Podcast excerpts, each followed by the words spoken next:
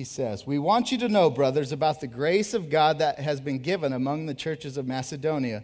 For in a severe test of affliction, their abundance of joy and their extreme poverty have overflowed in a wealth of generosity on their part. For they gave according to their means, as I can testify, and beyond their means of their own accord, begging us earnestly for the favor of taking part in the relief of the saints. And this, not as we expected, but they gave themselves first to the Lord, and then by the will of God to us.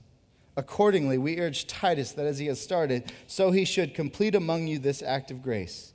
But as you excel in everything, in faith, in speech, in knowledge, in all earnestness, and in our love for you, see that you excel in this act of grace also.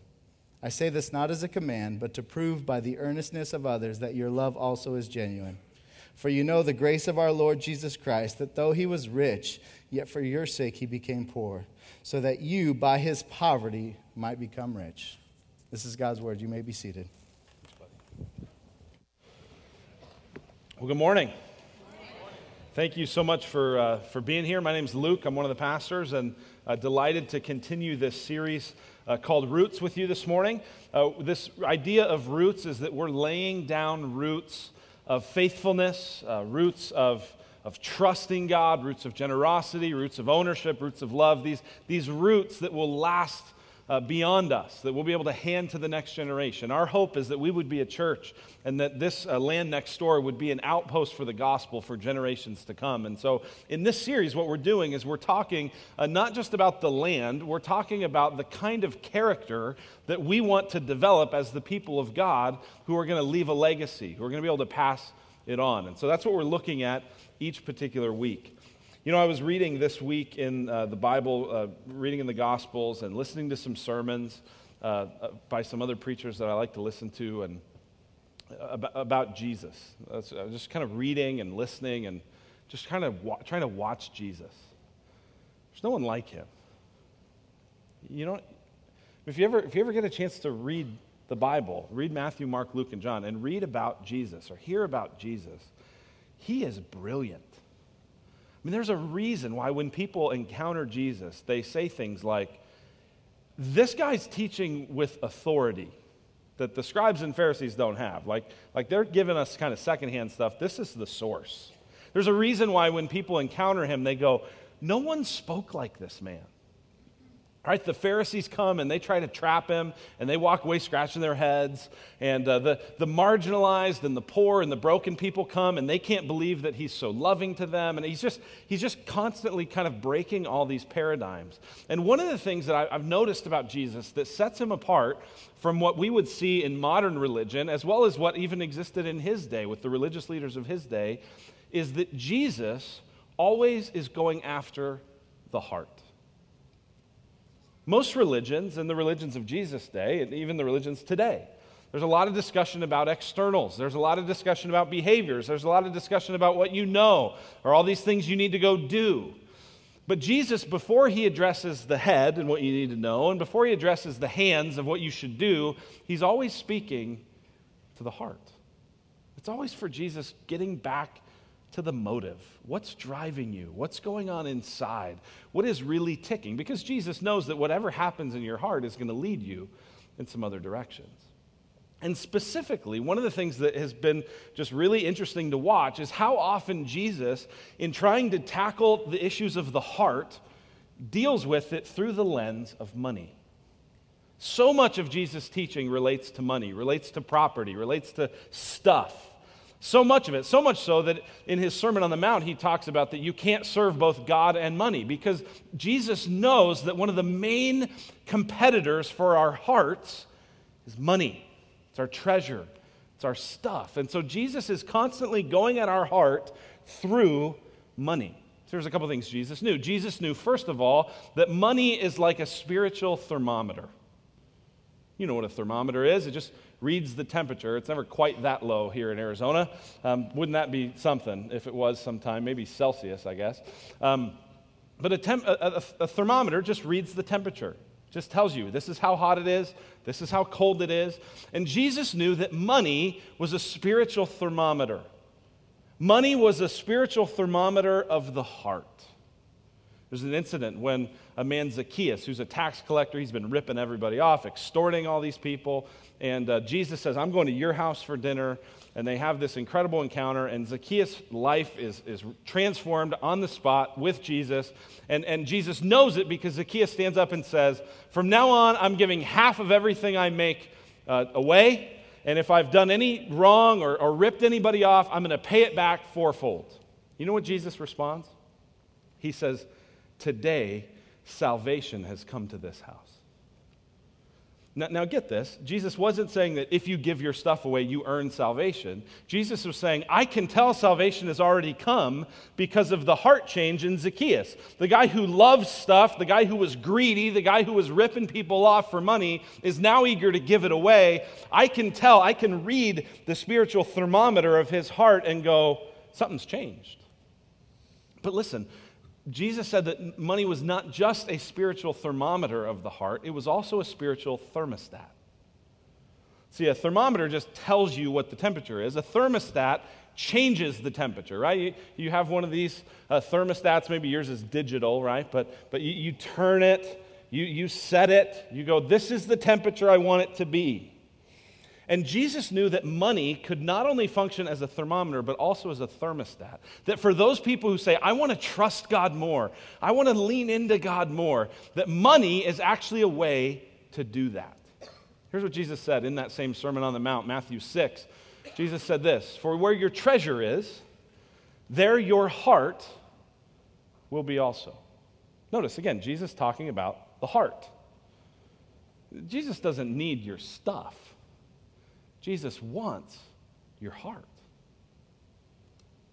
And Jesus, get the order here where your treasure is, there your heart will be also. If you want your heart to be more trusting in God, more hopeful in God, more dependent on God, Jesus says one of the ways to do that is to move your treasure in that direction, to set your resources in that direction. Here's another way that we might say it is your treasure drives your heart and your trust. Your treasure drives your trust. We talked last week about trust, that God wants us to trust Him, that trust is the currency of every great relationship. And therefore, your treasure drives your trust. So today, as we look at this issue of money, as we look at this issue of generosity, what this is about, and get this, this is really key. What this is about is becoming people who demonstrate and who grow in our trust of God through our generosity. Now, the context of this particular message is very clearly and very obviously as part of this Roots project. So, we're in the process of raising money to, to be able to pay for the land that we're going to own next door. And, and you've heard about that, hopefully. If you haven't, you will by the end of today. That's the context that we're having this kind of discussion in. But, but here's what I want you to see is this issue of generosity is way bigger and has much more to do than, than, just, than just that project. This is about a way of life. This is about becoming people who leave a legacy by being generous with our time and our talents and our resources. This is about a way of life. And I would so love for all of us to begin to live lives of generosity all the time. For sure, during these four weeks, all the time, as a way of life. So, what I want to do is, I want to turn to a passage that tells us a great deal about generosity. And hopefully, you're already there from what we read earlier 2 Corinthians chapter 8. Um, 2 Corinthians 8, one commentator said, provides the richest, most detailed model of Christian generosity in the New Testament. In this chapter, the Apostle Paul is writing to the church in Corinth. And the church in Corinth has struggled with a lot of different things, but, but Paul's writing them on a number of topics. And in chapter 8, uh, Paul brings up to them a, a, collection that he's taking for the Christians that are in Jerusalem. At this point uh, in Jerusalem, there had been a famine, there had been a big economic downturn, a great deal of persecution, and the Christians there were struggling to make ends meet. And so, Paul, traveling around the rest of that Mediterranean region, is collecting money to be able to take back to the saints, to the Christians in Jerusalem, to be able to relieve them and be able to do that. And so, he's writing to the Corinthians, trying to enlist them to be part of this project, saying, Hey, I want you to give over and above what you would normally do towards this special project. And, and in order to do it, he, he tells us about the generosity of another group of churches in Macedonia. That would be kind of Greece. And so he's writing to the Corinthians saying, Hey, let me tell you about how the churches in Macedonia have been involved to help the church in Jerusalem. So you tracking with that? And, and there's at least five lessons. There's a bunch more you could learn here, but, but five discoveries about generosity that we see in this particular passage. Um, here's the first one is that generosity is dictated by your attitude, not your circumstances. Look at verse 1. It says, We want you to know, brothers, about the grace of God that has been given among the churches of Macedonia. For in a severe test of affliction, their abundance of joy and their extreme poverty have overflowed in a wealth of generosity on their part. Interesting in verse 1 that he calls generosity the grace of God. We want you to know about the grace of God in these churches in Macedonia. Well, how do you know that they were generous? How do you know they experienced this grace? Is because generosity is dictated by their attitude, not their circumstances. Look at their circumstances in verse 2. First part, for in a severe test of affliction, a little bit later it says, their extreme poverty. So th- th- these churches in Macedonia, these are not wealthy people. These are not people with an overabundance of resources. These are not people who made so much money that they're trying to figure out some charitable thing to put it into so they can cover taxes this year. This is, this is like people hurting themselves, people in pain, people in difficult circumstances themselves. They're in a severe test of affliction, they're in extreme poverty, but there's another piece of this. See, there's a formula here that Paul almost lays out. You can see it here. Severe test of affliction plus their abundance of joy. See, what was present in the midst of their affliction, in the midst of their poverty, was an abundance of joy. Their joy was in the Lord, their joy was in what God would do. So you have a severe test of affliction, plus an abundance of joy, plus extreme poverty. And what would you think that would equal? If you were just to look at that, what would that look like? You'd go, well,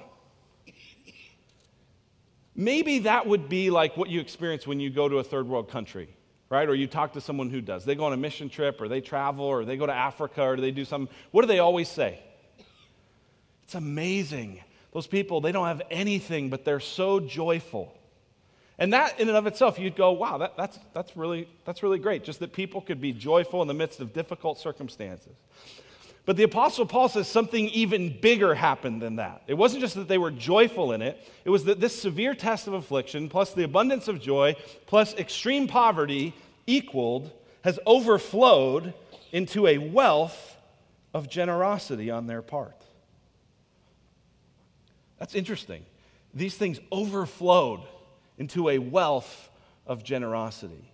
Why were the Macedonians able to overflow this, this over and above thing, even though they themselves were hurting, even though they themselves were in severe affliction, extreme poverty.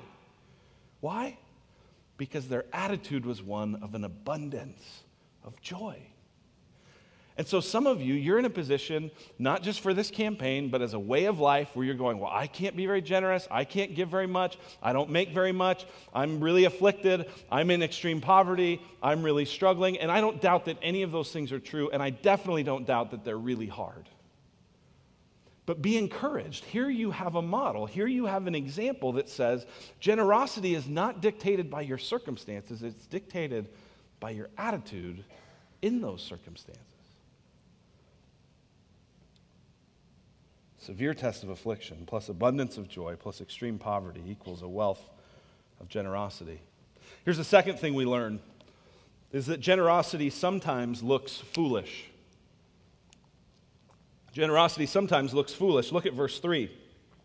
For they gave according to their means, as I can testify, and beyond their means of their own accord, begging us earnestly for the favor of taking part in the relief of the saints. Did you see that? They gave according to their means. That's what you'd kind of expect, right? If, so, if, there's a need and someone says, hey, here's this need and this opportunity, would, would you be able to give to it? What do you do? You go, okay, well, what are my means? Can I give according to that? That's the first step. But then they take it another step. Do you see it? In verse 3? And beyond their means. Now, in, in, your program here, we've put some discussion questions for you to use in your redemption communities this week or as a family. You can talk about these uh, over a meal sometime if you want if, if, this week. But one of the questions is 2 Corinthians 8 3 says that the Macedonians gave beyond their means. What does that mean? And is that wise? Think about that. It seems to be saying that they gave money they didn't have. Well, how did that work? They gave beyond their means. They were willing to go into debt almost for themselves for the sake of helping others. Now, they didn't have credit cards and there wasn't that whole system that way. So we don't, I mean, it'd be worth some discussion. What does that exactly mean? I'm not sure. But here's what I know that really rubs up against our, our feelings of going good stewardship, uh, being really conservative, give what you have. I mean, that, that's, that's kind of crazy, right? It reminds me a little bit of the time when Jesus sat down with his disciples. You can read about this in, in a number of the gospel accounts. And he sat down to watch what people would put in the offering box, which I want to be like Jesus, but just so you feel good, I don't have any intention to pull up a chair next to the offering box and watch what everyone puts in, okay? Um, most of you give online, so I'd never get to see it anyway. Jesus would see that, though, in his Jesus way. But they didn't have online giving at the temple. And so Jesus pulls up a chair and he watches what people give. And one of the things he sees is a widow, a poor widow, who gives the very last money she has. And he pulls aside the disciples. He says, Guys, you got to see this. Because a lot of wealthy people came in and they gave a lot of money and they should. But this lady gave everything she has. She gave more than anyone percentage wise, she gave it all. Now, I could imagine a lot of us, if, if someone in your RC came to you and said, Hey, I'm thinking about giving everything away, we would try to talk them out of that, wouldn't we? Well, I don't know if that's wise. I don't know if that's a great idea. And it might not be a great idea. And Jesus doesn't tell everyone to give everything away. But what the principle is here is generosity sometimes, real generosity, is not just sort of, I'll give you the scraps but sometimes it's so big and it's so costly that it makes you go, I can't believe that person did that. I can't believe I'm doing this. This is crazy. It's one of the marks of real generosity. Is sometimes it looks foolish. Here's the third thing that we see in this passage generosity should be voluntary, not compulsory. Look at verse 3. For they gave according to their means, as I can testify, and beyond their means, of their own accord. Right? That means they wanted to. This was their initiative. They wanted to do that of their own accord. Verse 4 begging, excuse me, begging us earnestly for the favor of taking part in the relief of the saints. They're going, Paul, Chris, probably Paul's going, guys, you don't have anything to give. I, I get it. Try to give what you can, but and they're going, no, no, no, no. We need to give, and we need to give a lot. They're begging him to be part of it. Right? This is voluntary. This is not compulsory. Same thing Paul says in verse 8. He says, he, says this I say this not as a command. I'm not telling you, Corinthians, that you have to give to this project. This is not a command. Right? Paul's an apostle. He could say, Thus says the Lord, give to this project. But he doesn't. I say this not as a command, but to prove by the earnestness of others that your love also is genuine. See, real generosity should be voluntary. When I think about how generously and how sacrificially you give to our ministry, it blows me away. Especially when I think about that it's all voluntary. Right? We don't have a van that comes around to your house and picks it up. We don't have like a, hey, you know, here's your bill. Everything that's given is given voluntarily. It's given because you want to give it. That's amazing. Uh, just on behalf of our elders, thank you for that. That, that blows me away. It's a huge privilege and responsibility to try to steward that well because that's a big deal. And that's exactly how giving should be. All generosity. It shouldn't be, hey, how can we guilt people into doing these things? It's going, go, no, no. Give voluntarily, not under compulsion. Make up your own mind. Love that.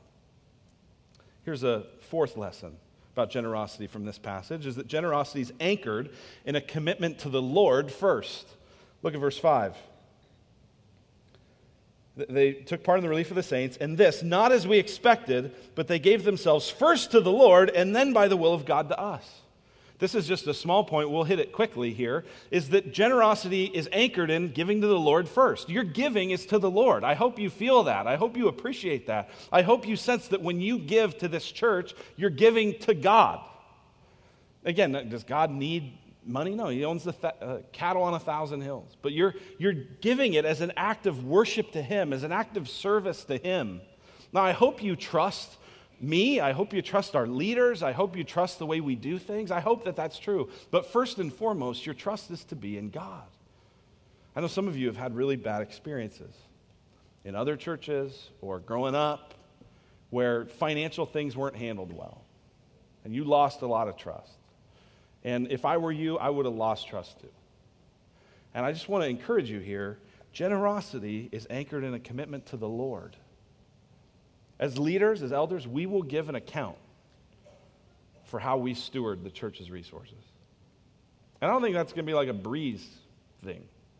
Because if Jesus cares a lot about the heart and he knows that money is an indicator of the heart, he's going to, he's going to care a lot and, and as elders, we take that responsibility seriously. But here's the thing you steward your resources, you're responsible for that. Once you give it, you've, you've given it to the Lord. It's out, of, it's out of your hands. You don't need to worry at that point. You've honored the Lord Jesus, and then it's in our hands to go. We need to honor the Lord Jesus with those things. But it's anchored in a commitment to the Lord first.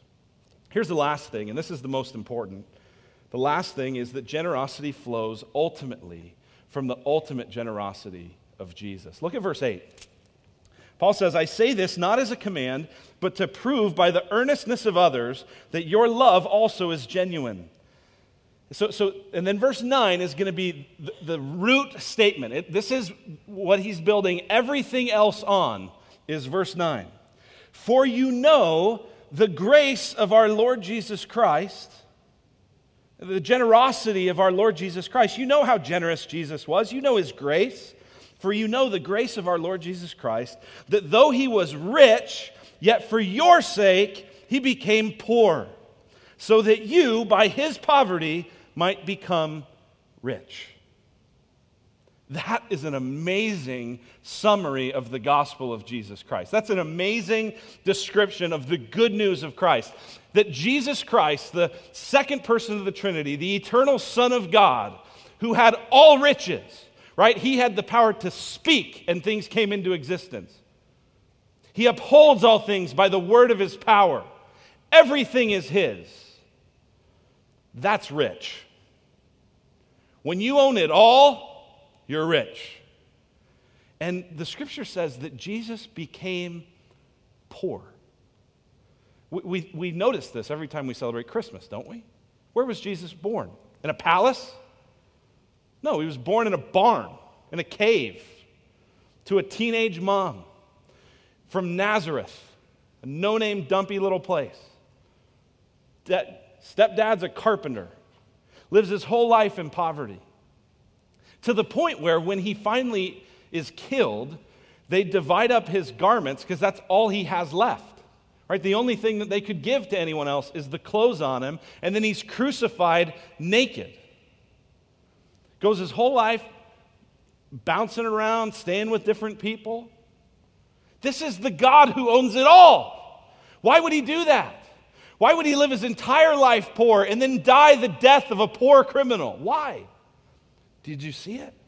For your sake, so that you, by his poverty, might become rich.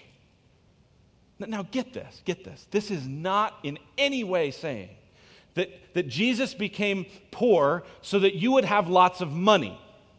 This is not saying that if you trust in Jesus, you will be wealthy and healthy and always happy. This is not prosperity gospel garbage. Okay? What this is saying is that Jesus died in your place so that you could have true riches. See, the reason we love money is not just because of the money, it's because of what the money gives us. What does the money give us? It gives us security, it gives us power, it gives us approval from people, it gives us comfort. Well, in Christ, you got all those things. You have security, eternal security. Nothing can separate you from His love. You have power because the living God, by His Spirit, dwells within you. You have approval because the Father in heaven looks on you and says, I am well pleased. And you have comfort because the God of all comfort is with you always. Right? Listen, in Christ, you get true riches. So that money just becomes money. See, if you don't have that, then what happens is you can't be generous with your money because your, your money is your comfort. It is your control. It is your status. It is your identity. You can't let go of that. But Paul says Jesus has worked it in such a way that it's just money. You have true riches, you have what really matters. So now the money's just money. You can spend it, you can enjoy it, you can give it. It's just money. See, my heart, and I, I, think God's heart from this passage, is that this kind of generosity would be a way of life for us. That this would not just be what happens during a, during a season like Roots. That this would not just be what happens as we give over and above uh, towards land, but that this kind of mentality, this kind of generosity that's voluntary, that's dictated by attitude, not circumstances, that's anchored in a commitment to the Lord, that comes right out of the grace and generosity of Jesus, that that would be how we are all the time. Don't you want to be like that? Don't you want to live that kind of generous life? I don't know anyone that says, my goal in life is to be stingy and greedy. Yet, if we're not careful, we will be. If we aren't focused on the eternal riches we've been given in Christ. So that's what I hope is our way of life. But I want to talk for a few minutes about how this specifically relates to this project we're doing as a church, because that is the context we're in. Uh, that is um, one of the main reasons why this particular topic has come up at this time.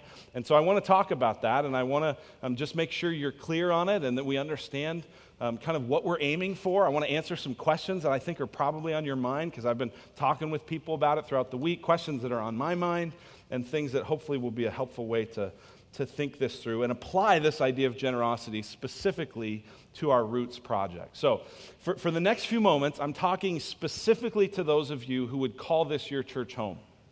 If you're a guest with us, if you're new with us, if you're kicking the tires, would love you to listen in, um, but I'm not necessarily expecting that you respond in the same way as people who would say, No, this is my church family, this is my church home. Uh, for those of you that would say, this is, this is my church home, th- this really matters for you, okay? This, this next chunk. And I want you to, to lean in and, and listen in uh, as we address these things. So let's talk real practically about the goal of this particular project. Our roots goal, financially speaking, is to raise $1.05 million.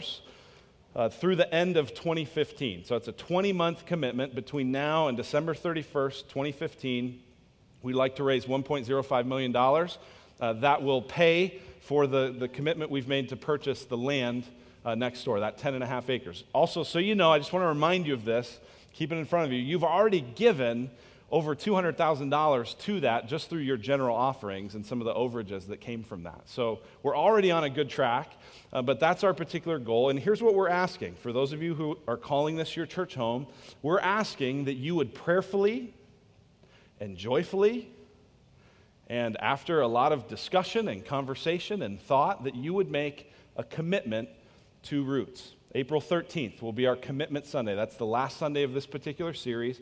And what we're asking you to do is to make a 20 month pledge commitment. Some of you will maybe give everything at once, some of you will budget it and make it kind of spread out over 20 months. Some of you will do a combination of those things.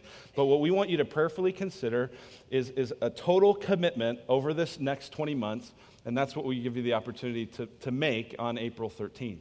We'll also give you the opportunity that day um, to give, to give a first fruits offering, to um, maybe give an initial gift that just sort of gets the ball rolling, gets your heart engaged in the project, um, so that it's not just all about the future, but, but an initial uh, gift to get that ball rolling.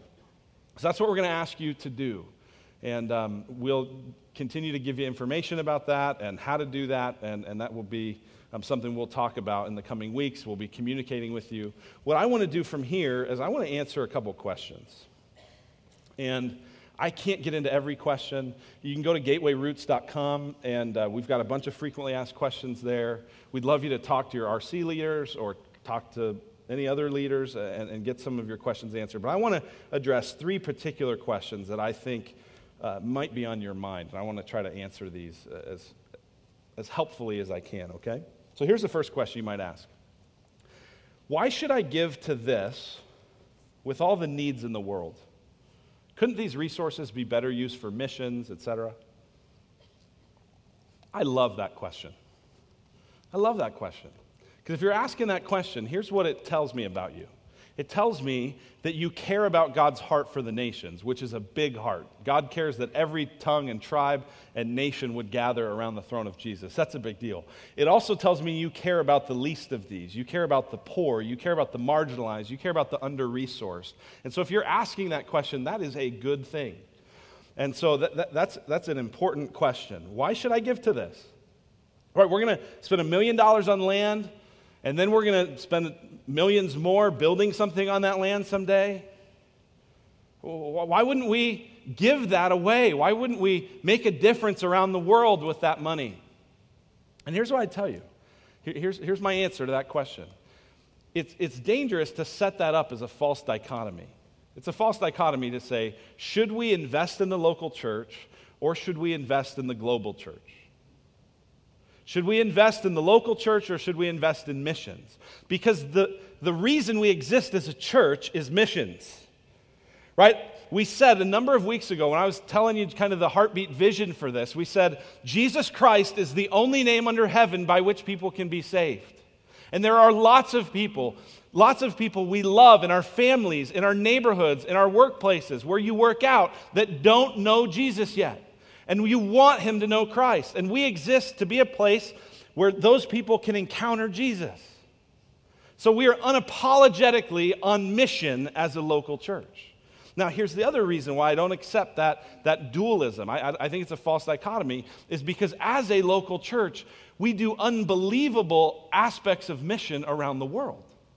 Now, we're not great, honestly. One of, our, one of the best kept secrets of Redemption Church is, is our mission stuff.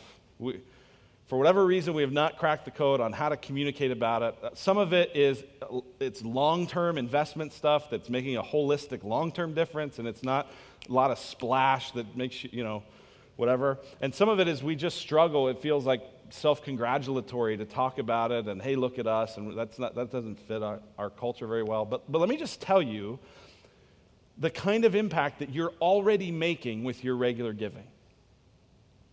10% of everything that's given to Redemption Gateway uh, goes towards outward focused ministries. 10% of everything that's given across redemption goes to outward focused ministries. So, redemption as a whole will give almost $700,000 this year to outward focused missions, church planting, global work. We will give well over $100,000 toward projects like these. We're invested heavily in Turkey we took a Christmas offering related to that, and, and we're committed there to help rescue girls out of sex trafficking and to help do follow up discipleship with, with new Christians and to do church planting work in Turkey. Redemption wide, we're invested in North Africa, in China, Ghana, Ethiopia, and clearly here in the United States. Let, let me just tell you some of the partner organizations that we're part of Disciple the Nations Alliance, which trains indigenous church leaders around the world. Rabat International Church and Gateway Medical Alliance in North Africa, a local church, and then a medical clinic that helps people with severe disabilities. Langham Partnership, which trains biblical scholars from third world countries to be able to go back into their countries and, and do academic work. Win Souls for God is a holistic ministry to street children in Ethiopia. Tanalian Bible Camp reaches unreached tribes in Alaska. El Puente Center, that's here in West Mesa. It's a community center that does ESL training, job training, after school programs. International Rescue Committee is an investment we've made, helping refugees in Phoenix rebuild their lives. Hustle Phoenix, which is training minority entrepreneurs in urban Phoenix to start and lead businesses. City Serve Arizona, which networks compassion ministries together and does the Hope Fest down at the ballpark, where people receive thousands and thousands of dollars worth of medical care. The Surge Network, which has trained over 100 leaders from 20 churches this year. The Missional Training Center, a new seminary level theological school we're starting. Redeemer City to City, which is a partnership between our church and Redeemer Presbyterian Church in New York City to help plant a church in a major global city. And then Arizona 127, which so many of you are connected to. That's the foster care and adoption initiative that we've done that's trained hundreds of people around the valley, uh, over, 40, over 40 people from Redemption Church have gone through that process and chosen an agency to do foster care and adoption. You are doing missions work. Can I keep going? You're doing church planting work.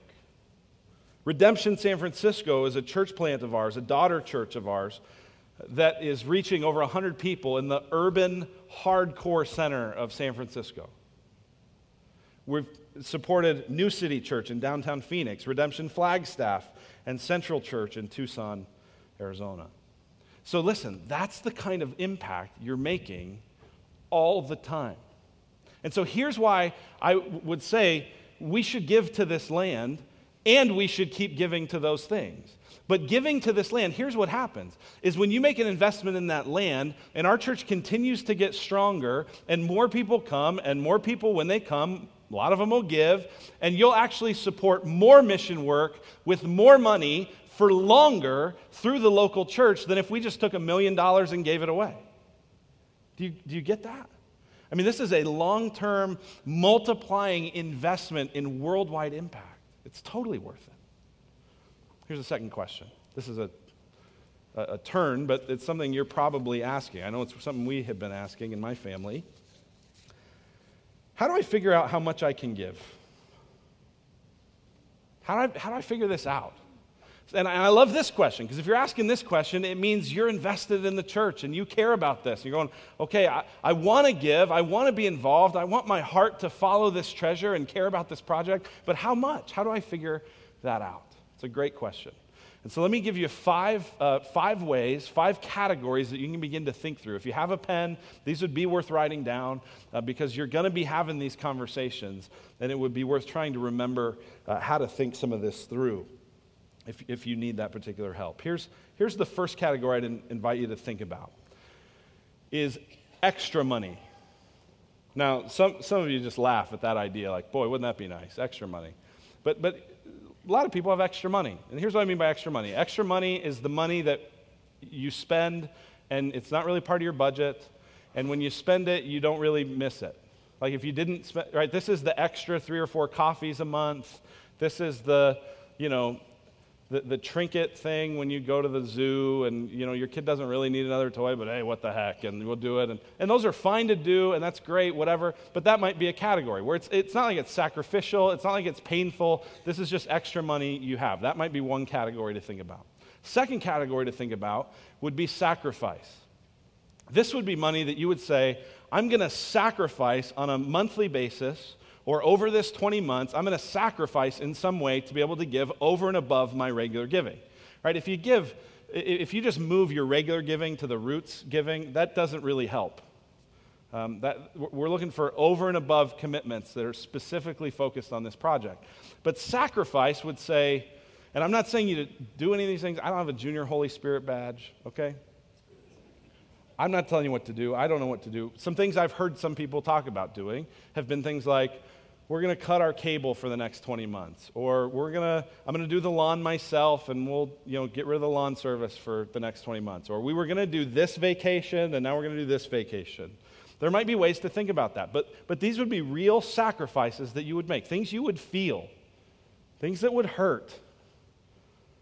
I was going to go out to eat this many times and now it's me this many and i i hate brown bags and right i mean it, it's going to hurt a little bit. That might be another category to think about Third category to think through would be additional income. And this would be income you don't necessarily expect. This is not part of your regular salary. This is not part of your regular budget. This is extras. These would be things like bonuses. These would be things like uh, tax, tax returns, extra work you might do. In my particular case, I have a few different retreats and different things I'm going to speak at over the next 20 months. And, and so that's money I think about. I do some coaching of leaders, and that's a, a, revenue source that I'm thinking about that's, you know, over and above kind of my normal thing, but, but it's a way to earn more money. Maybe it's selling this boat or selling this crap in your basement, or I shouldn't say that word, sorry. Um, this stuff in your basement, you know, whatever that is, but additional income. The fourth thing, the fourth category, would be savings. Maybe there's money you've saved, and a portion of that you should give. Again, I don't know. I'm not telling you to do anything. This is all voluntary, but that's a category to think through. Then here's the fifth category. This one really is important is the spirit. And, and that's just a short way of saying what might God be encouraging you to do? Right, the first four, you can kind of go through and go, do I have extra money? Do I have money I'd sacrifice? Do I have additional income I expect? Do I have things from savings? Right, you, can, you have a pretty clear idea of how that would work. The, the spirit one is the one where you go, God, would you show up in this extra way that I can't expect? God, do I sense that, you know, I was going to give this, but you're calling me to give that? It's, it's that, that Spirit of God factor. Now, now, here's what I would tell you. If you add up those first four and it comes to like $4,000, it's not helpful if you say, you know what? By the Spirit, I am going to give a pledge commitment of 5 million. right? Because I'm just magically going to come up with another $5 million. I mean, God could do it but that won't help us, okay? Like, we're going to take the pledge numbers and add them up and kind of make some plans based on that, okay? So, so think through those five categories. These are difficult conversations, but they're a helpful uh, place to maybe begin. Another way to think about this is to, to possibly go, what did you give in 2013 to the church? And would there be a way to give that same amount to Roots over the next two years? If everyone did that, we would crush our goal now, I get it, not everyone can do that, but if you're just looking for a number, where do I begin? That might be a place to, to think about as well. All right? Here's the last question, the third question I want to answer is this I'd love to give, but my financial situation is really tight. What if I don't think I can give? And that's a really, that's a really important question. And I imagine that there are some of you that would ask that question you say you'd love to give, but really, this idea is confronting some of your idols. It's confronting some of your security and comfort and approval and power and plans. And, and there might be some of you asking that question who the reality is you don't really want to give. And I just, if that's you, I, I would just invite you to go before the Lord, not about this particular project, but about whatever that thing is in your heart that's making it where money is more important than it should be. So that might be some category of people. There might be others of you who would say this I'd love to give, my financial situation is tight, I don't think I can give. Who, if, if, if you were asked to actually record every expense you make for a month, you might go, oh, I don't think I really want to do that. Because that would probably reveal that I do have money that I could give. I don't, no thanks. Um, so there might be some people who, who feel like that, but go, you know, I, I yeah, if I thought about it, I, I really do have more money than I think. And even if it to me doesn't feel like a huge gift, it's a big gift. All right, so, so that's, that's another category. Here's, here's a third category, though, and this is a category of people who your financial situation's a mess. And you feel like, I really don't think I can give. I'm so upside down in debt. Uh, I, am so backwards in terms of how I arrange this thing. You've mentioned budget. I, what's a budget? right? Like, I don't have that right? And if that's your particular situation, I want to I want to offer you some help here, okay? Because this again, this is not about what can we get for the Roots campaign. This is about how can we help you have a lifetime of generosity and blessing uh, to the church and beyond, okay? So a couple ways that I want to offer you some help. Uh, on your program in that on the back of that connection card, there's a box there that you can mark if you'd like to and just drop it in the offering box as you leave that says, I would like to speak with a financial counselor.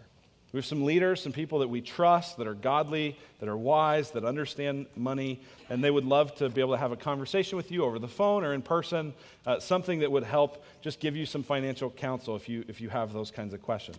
The other thing I would encourage you to really consider, if you're in that category of people who your financial house is in such disarray, you don't have any plan, you're up to your eyes in debt, here's the other thing I'd invite you to do consider Financial Peace University. If that's you, here's, here's what I'd love you to do. Rather than, here, well, here's what I'd say. Here's what I want you to commit.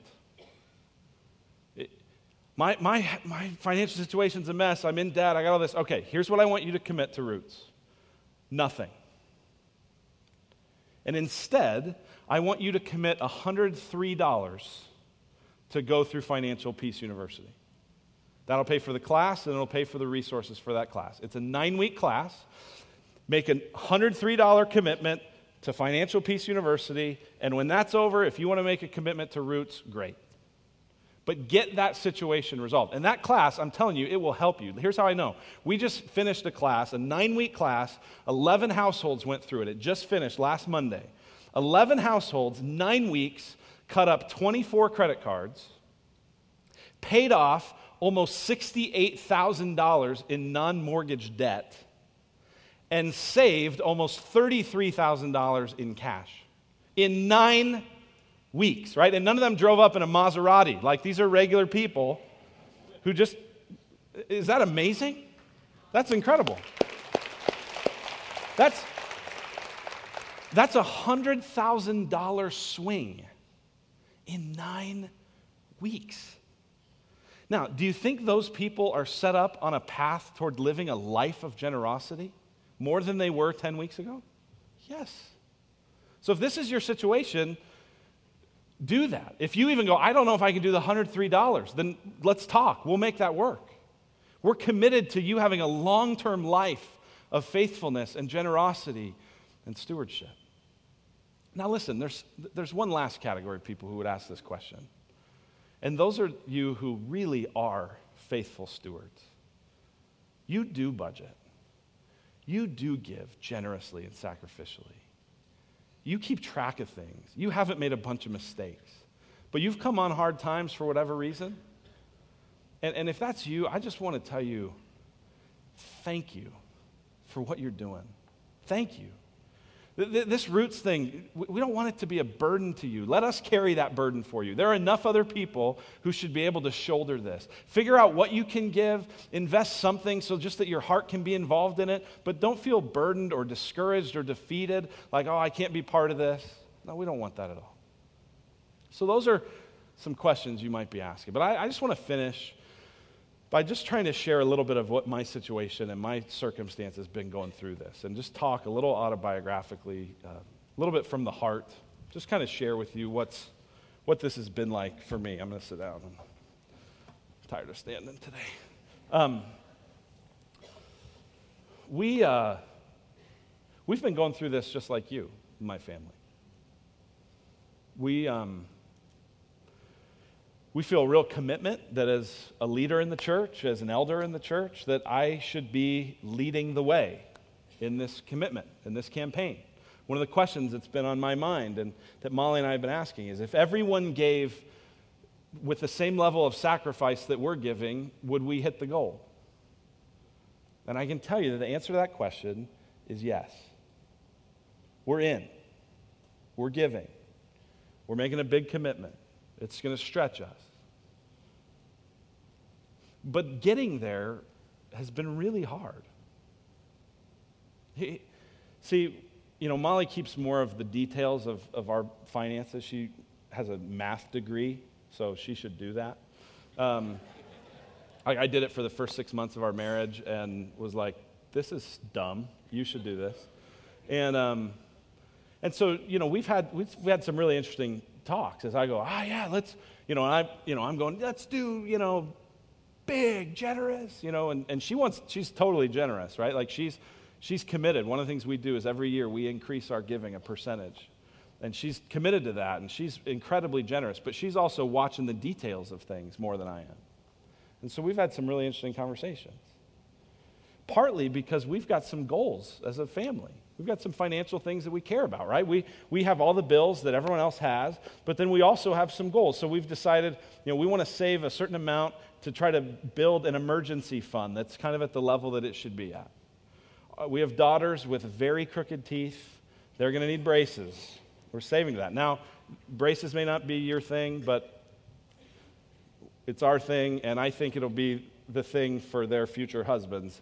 Um, so, so that's important. We're trying to save toward that. Um, we're trying to save toward a car, right? We, both our cars are paid off, but we know at some point our car is going to break and we, are going to need a new car, and it'd be great to not go into debt for that. And so we're trying to save a certain, I, I mean, I don't need to go through all of those things, but, but all of these financial goals are real goals for good things that matter. And in order for us to give generously to Roots, it impacts those goals right? Like what I wanted to do, what I found out through this process is I want to give really generously without sacrificing. And that's not, that's not one of the choices. That's not, that's not how it works. And so what we've had to do is go, okay, this goal was here and now it's here. And this goal was here and now it's here. And this goal was here and now it's gone. And, and especially in Molly's particular case, the, the way her heart just has, has rallied around this is to go, I'm trusting the Lord for those things. This is stretching my faith muscles. And, and wouldn't it be cool to see God provide not just for our ability to give to roots, but to give toward these other things in ways beyond what we expect? And it's an act of faith and it's an act of trust and it's growing us.